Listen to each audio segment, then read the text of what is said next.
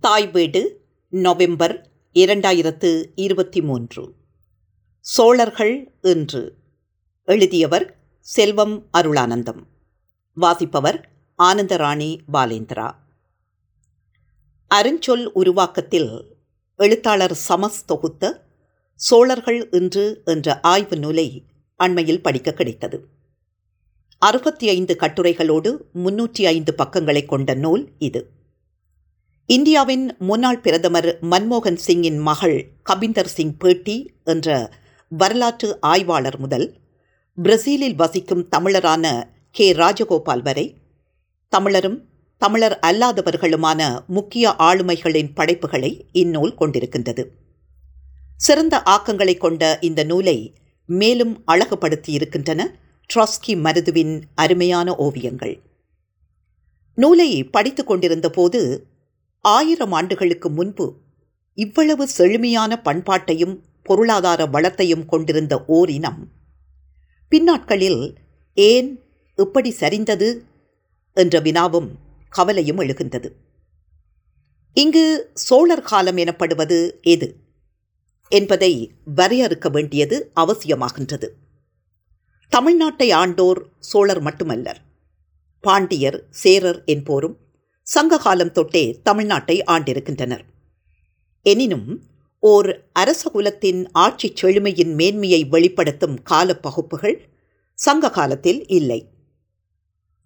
தமிழர் அல்லாதோர் ஆட்சியின் கீழ் கிடந்த தமிழகத்தை எட்டாம் நூற்றாண்டில் மீட்கத் தொடங்கிய விஜயாலய சோழன் முதல் பேரரசாக திகழ்ந்து பதிமூன்றாம் நூற்றாண்டில் வலுவிளக்கும் வரையிலான சோழர் ஆட்சி காலமே சோழர் காலம் என வரையறுக்கப்படுகின்றது.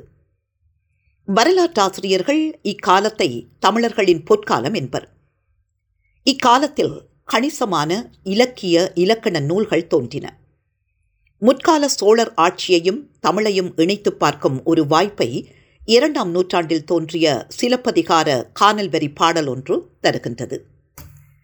சென்னி செங்கோல் அது ஒச்சி கங்கை தன்னை புணர்ந்தாலும் புலவாய் வாழி காவேரி. காவேரியை ஆளும் சோழன் கங்கை நதியை ஆள விருப்பம் கொண்டு கங்கையை கைப்பற்றி ஆண்டபோதும் சோழர் மீது வெறுப்பு கொள்ளாத காவேரியே நீ வாழ்க என்ற பொருளை தருகின்றன இவ்வரிகள். தமிழும் அப்படித்தான். கங்கை நோக்கி படையும் எடுத்தது. கங்கை தாண்டி கருத்தும் எடுத்தது என இந்நூலில் தமிழ் சிறந்த காலம் என்ற கட்டுரையை எழுதிய பேராசிரியர் கரு ஆறுமுக தமிழன் குறிப்பிடுகின்றார். இந்நூலில் இடம்பெறும் மற்றொரு நேர்காணல் முக்கியமானது. சர்வதேச அளவில் மதிக்கப்படும் வரலாற்று ஆய்வாளர்களில் ஒருவர் ஹேமன் குல்கே. இவர் ஜெர்மனியைச் சேர்ந்தவர். கீல் பல்கலைக்கழகத்தில் ஆசிய வரலாற்றுத் துறையில் பேராசிரியராக பணியாற்றி ஓய்வு பெற்றவர். பொது ஆண்டு தொள்ளாயிரத்தி எண்பத்தி ஐந்துக்கும் ஆயிரத்தி இருபத்தி ஐந்துக்கும் இடைப்பட்ட நாற்பது ஆண்டு காலத்துக்குள் சோழர்களின் எழுச்சி மின்னல் வேகத்தில் நடக்கிறது. சோழர்கள் தலைமுறை தலைமுறையாக ஆண்ட காவிரி படுக்கையிலிருந்து பிரமாண்டமாக கிளந்தெழுகிறார்கள் அக்காலத்தில் ராஜராஜன் தன்னுடைய படைப்பலத்தால் தென்னகத்தை ஆண்ட அனைவரிலும் மேலானவராக தன்னை நிறுத்திக் கொண்டார். அவர் மகனான ராஜேந்திரன் அதை அடுத்த கட்டத்திற்கு எடுத்துச் சென்றார். இதன் உச்சமாகத்தான் ஸ்ரீ விஜயத்தின் மீதான படையெடுப்பு நிகழ்கின்றது. பொது ஆண்டு ஆயிரத்தி இருபத்தி ஐந்தில் மலாய் தீபகத்தின் மீதும் சுமத்திராவை ஆண்ட ஸ்ரீ விஜய அரசின் கீழிருந்த பன்னிரண்டு துறைமுகங்கள் மீதும் போர் தொடுத்து வெற்றி கண்டது சோழ அரசு. இச்செய்தி ராஜேந்திரன் எழுதி வைத்துள்ள கல்வெட்டுகளிலிருந்து தெரிகிறது. அலைகடல் நடவுட் பலகலன் செலுத்தி என்று சொல்லும் ராஜேந்திரன் கல்வெட்டு இந்த செய்திகளை நமக்கு சொல்கிறது. இந்து சமுத்திரம் உள்ளிட்ட கிழக்காசிய கடற்பரப்பில் ஆதிக்கம் செலுத்தியோர் சீனர்களா சோழர்களா என்ற வினாவுக்கு விடை தேடும் நோக்கில் ஒரு கருத்தை முன்வைக்கலாம். ஸ்ரீ விஜய அரசு மீது சீனம் செலுத்திய கவனத்தை சோழர் மீது காட்டாது இருந்திருக்கலாம். இதுவே சோழர்கள் கடற்படை பலத்தை பெருக்குவதற்கு காரணமாக இருந்திருக்கலாம். இந்த சமுத்திரத்தில் உள்ள இலங்கை மாலைத்தீவு போன்ற தீவுகளை கைப்பற்றி இன்றைய அராபிக்கடல் இந்து சமுத்திரம் வங்காள விரிகுடா போன்ற கடற்பரப்புகளை தமது முழுமையான கட்டுப்பாட்டுக்குள் சோழர்கள் வைத்திருந்தார்கள். கிழக்காசிய கடற்பரப்பில் தவிர்க்க முடியாத சக்தியாக உருவெடுத்தார்கள்.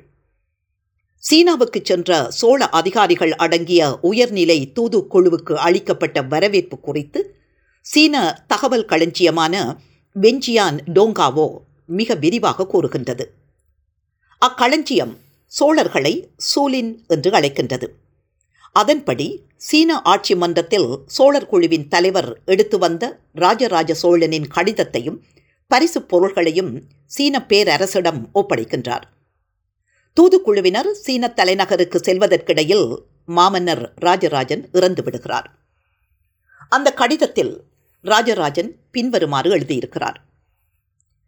என்னுடைய வயது காரணமாகவும் நம் இரு நாடுகளையும் பிரிக்கும் பெருங்கடலின் பரப்பு காரணமாகவும் சீனத்துக்கு வருவதால் சந்திக்க வேண்டிய இயற்கையான இடர்கள் காரணமாகவும் உங்களுக்கு மரியாதை செய்ய என்னால் நேரில் வர இயலவில்லை. எனவே என்னுடைய ராஜ பிரதிநிதிகள் இந்த சிறப்பை உங்களுக்கு செய்வார்கள். உங்களுக்கு ராஜ அங்கியையும் இருபத்தி ஓராயிரம் லியாங் மதிப்புள்ள முத்துக்களாலும் வைர வைடூரியங்களாலும் அலங்கரிக்கப்பட்டதுமான தலைக்குல்லாவையும் அரியதும் பெரியதுமான அறுபது யானை தந்தங்களையும் அறுபது பவுண்டுகள் இடையுள்ள வாசனை ஊதுபத்திகளையும் அனுப்பியிருக்கிறேன். இச்செய்தியை பெஞ்சியான் டோங்காவோ விரிவாகவே கூறுகின்றது.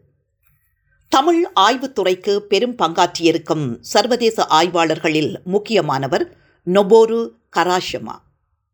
ஜப்பானியரான கராஷமாவின் பேரரசும் பிராமணியமும் என்ற கட்டுரையும் மிக முக்கியமானது. தமிழகத்தின் இரண்டாயிரத்தி ஐநூறு ஆண்டுகளுக்கு மேலான தொடர் வரலாற்றில் முதன் முதலில் தமிழ் நிலம் முழுவதையும் சோழர்கள் ஆட்சியில்தான் ஓராட்சிக்குட்பட்ட பரப்பானது. ராஜராஜன் காலத்தில்தான் தமிழகமெங்கும் பயன்படுத்தப்பட்ட தமிழ்மொழி ஒரே வரி வடிவத்தை பெற்றது. இன்று நாம் பயன்படுத்தும் வரி வடிவத்துக்கு வித்திட்டோர் சோழர்களே. தமிழ் கொடியான புலிக்கொடியை தமிழர் நிலம் தாண்டி பறக்க விட்டோரும் சோழர்களே. நாடாளுமன்ற உறுப்பினரும் அறிஞருமான து. இரவிக்குமாரின் சுரண்டல் அமைப்பின் மூதாதையர் என்ற கட்டுரை நமக்கு உவப்பில்லாவிடினும் அது வெளிப்படுத்தும் சில உண்மைகளை ஏற்றுக்கொள்ளத்தானே வேண்டும். இப்புத்தகத்தின் தொகுப்பாளர் தான் எழுதும் குறிப்பின் நிறைவில் கடந்த காலத்தின் மேன்மைகளை பேசும்போது அதன் கொடுங்கோன்மைகளையும் நாம் மறந்துவிட முடியாது.